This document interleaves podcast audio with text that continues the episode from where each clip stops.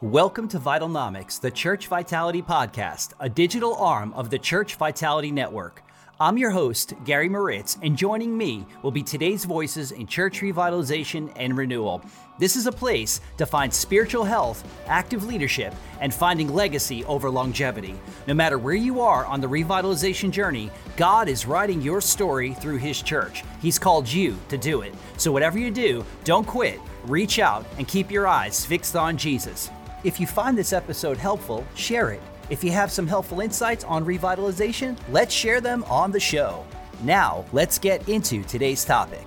Hey everybody, thanks so much for joining us for another great episode of Vitalnomics. Today we're talking about 10 ways to recognize the need of revitalization.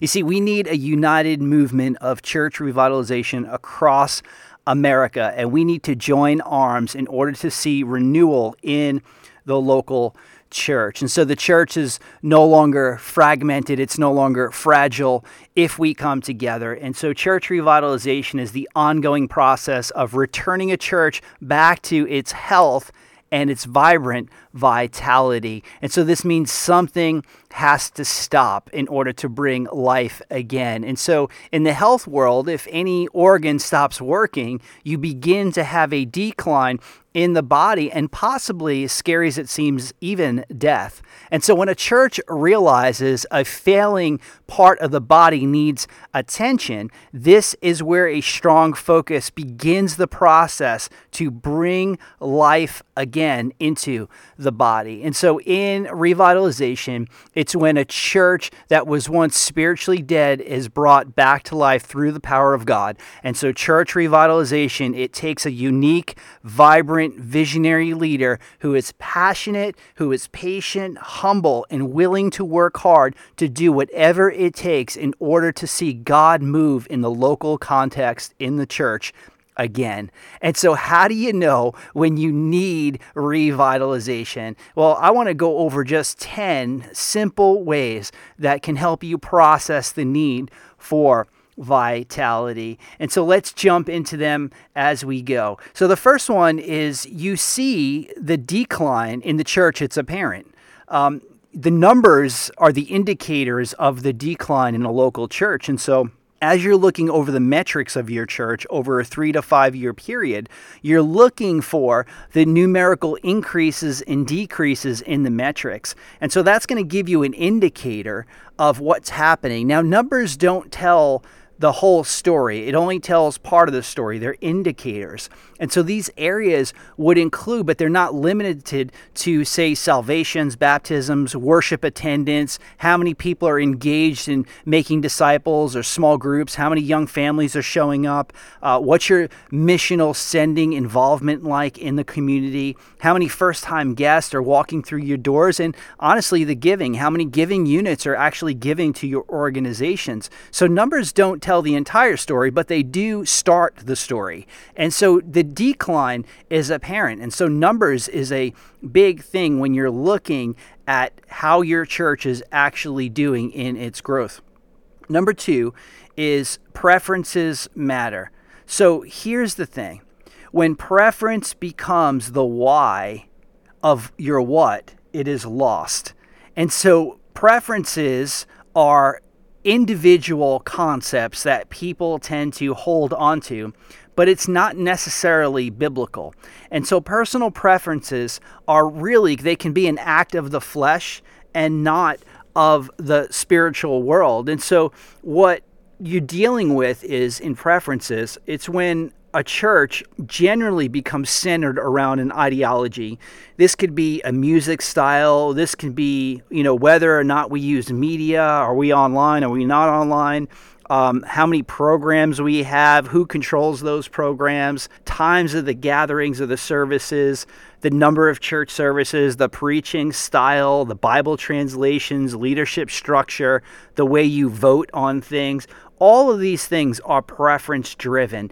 And so these things can kill your church. They're not a bad thing, but if they're the main thing, it can kill your church. And so in a dying church, the priority for personal preferences is very high. So instead of making disciples and planting New Testament churches, people are deciding that the clubs and the cliques are more important. Their preferences and the way they view church is more important than what God has called them to. So you're dealing with, number one, is a decline is apparent. Number two is preferences matter, that they're playing a huge role. And number three would be the church is program-driven. You know, churches that are declining, they try to find vitality in a program or in a person. And I'm talking about a human person, not Jesus, but in general, the problem is with the thinking, and that is not dealing with the actual issues of the church. So people think, hey, if I just do this program, it's going to be the magic pill that's going to fix the decline problem. And so in a post-Christian, post-COVID world, programs are not the drawing card anymore. And honestly, they never were. When you look at the New Testament church, the church didn't have a program you attend, and it was to go and make disciples. And so people follow Jesus because they believe the gospel and they believe the Spirit is working in them as a child of God. And so this attractional methodology of programs never really brought people to Jesus. It just attracted people to being interested in Christianity. And so the resurrection is what drew people to follow Jesus. That was the game changer in Christianity. And so people followed Christ and not a program, because something happened 2,000 years ago and it wasn't a program. It was the fact that Jesus Christ rose from the dead. And so when that becomes the focus of why you follow Jesus, that is an indicator of the church wanting to grow, wanting to do the things Jesus said to do. But if programs are the thing that's driving your church, those programs are eventually going to become outdated, really not useful anymore, and people are just going to leave and find a new program. And so if the program is your God and not Jesus, that is a problem towards decline. The fourth thing is that there's too much control. You know, I've heard it said you can staff your church for control or growth, but you cannot do both. And so the church structure is off if people want to control everything. And I have found in my years of experience that most churches write their constitution and bylaws that they're written for control and not growth. I mean, they have policy in there, and policy is not necessarily a legal document. And most churches have too much policy as a legal document and not the very things that they need to have in their documents to cause the church to grow and to multiply. And so the document of the bylaws and constitution is to show that you're just a legal active church and your function. And really, that's what holds you up in a court of law. And I don't have time to go into that, but personal policy has no place in the courtroom. What you feel and your preferences have no place when you're dealing with legalities. And so you have to understand that your church has got to be structured for growth. Many church constitutions and governance prevent the church from growing. And sadly, if the congregation is controlling the pastor to lead, it's going to close. It's just a matter of time, because people are not necessarily controlling factor of the church. And so it's the pastor who is called to that local context to lead their people in a growing relationship with Jesus, and the people should follow the leader as he follows Christ. And so if you have a church that has so much control, chances are it's just a matter of time before it closes. Number five, I would say a lack of unity. Ways to recognize that your church needs revitalization.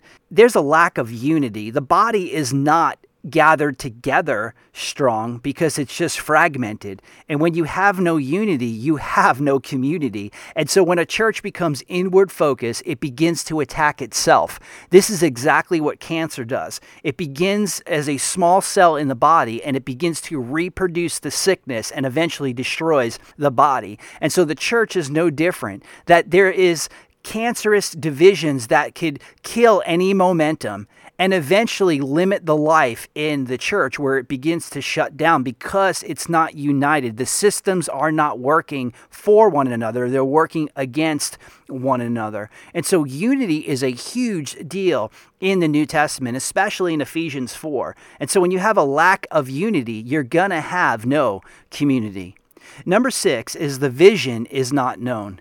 You see, a church in need of revitalization, generally, they have no compelling vision or a visionary for that matter. They just are a club in the local town. They're not really changing the context of the town. And so you have to understand, without a visionary, you have no vision. And so the visionary sees first and sees the furthest. And so declining churches, they show up week to week without any clarity around the why as to what they're actually trying to accomplish. And they're not even moving towards anything. They're just sitting there for a time period in kind of a time matrix, if you will. And it's time to check in and check out. And there's really no vision of why they're there outside of they say they love Jesus, but they're getting more knowledge and they're really not showing it by having more obedience.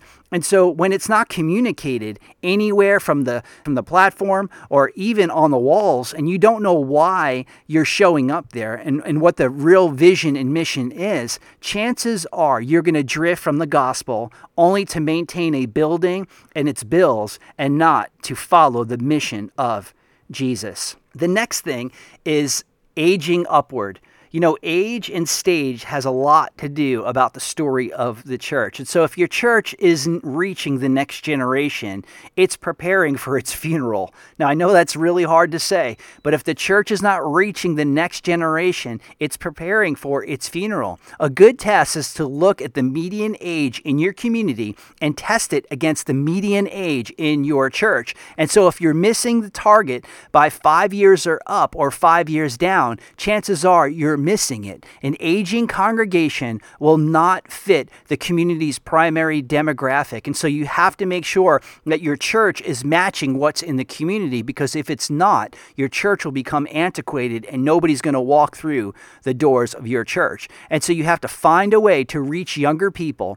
A good way to do this is to partner and to support a young church plant and let them use your facilities to bring life back into the church. There's so many great organizations that talk about replanting and reestablishing the church. And so maybe you find your church in a sense where it's aging upward and you really don't know what to do. A great way to bring life again and to reach the next generation is to allow a young church planner to come in to bring life into the church. And who knows, that might even lead to you just saying, you know what, you guys keep the building. We want to join you in what God is doing, and we want to reach our community for Christ before we leave this earth. And so a good indication that your church is in decline is that it's aging upward and it's not reaching downward. The next thing, number 8, is discipleship is missing. Discipleship is missing. You know, a Sunday school class is not necessarily making disciples. It's just educating people in the room. And so we have become such a knowledge-based Americanized church, whereas we're not necessarily obeying what God is telling us to do. And so here's the thing. Here's the kind of the crux of the whole matter. You know that you've made a disciple when you have made a disciple of a person, and that person has gone out and made a disciple of someone else.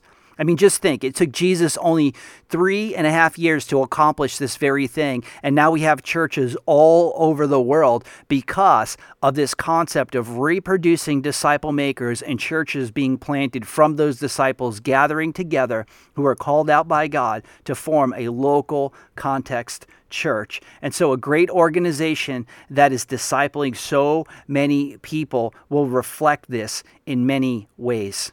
Number 9 is evangelism has stopped. This is a huge, huge problem, especially now in America. We know that evangelism is at the lowest it's ever been. And so a declining church really has forgotten how to contextualize the gospel. The pastor's not sharing fresh stories from the week from the stage. People are not sharing any conversations through the week. There's no compelling task of compassion to reach the people in their neighborhood. Instead, they have not made Jesus' last command their first concern. Instead, they've made things a club. And so a declining church cannot blame the community because they're not reaching the community. And so the days of people reaching out to the church, sadly, it's over. But that doesn't mean that the church can't stop reaching out and planting itself in broken situations to bring light into darkness. And I'll tell you this, show me a church that is dying, and I will show you a church that has stopped reaching out and sharing the gospel.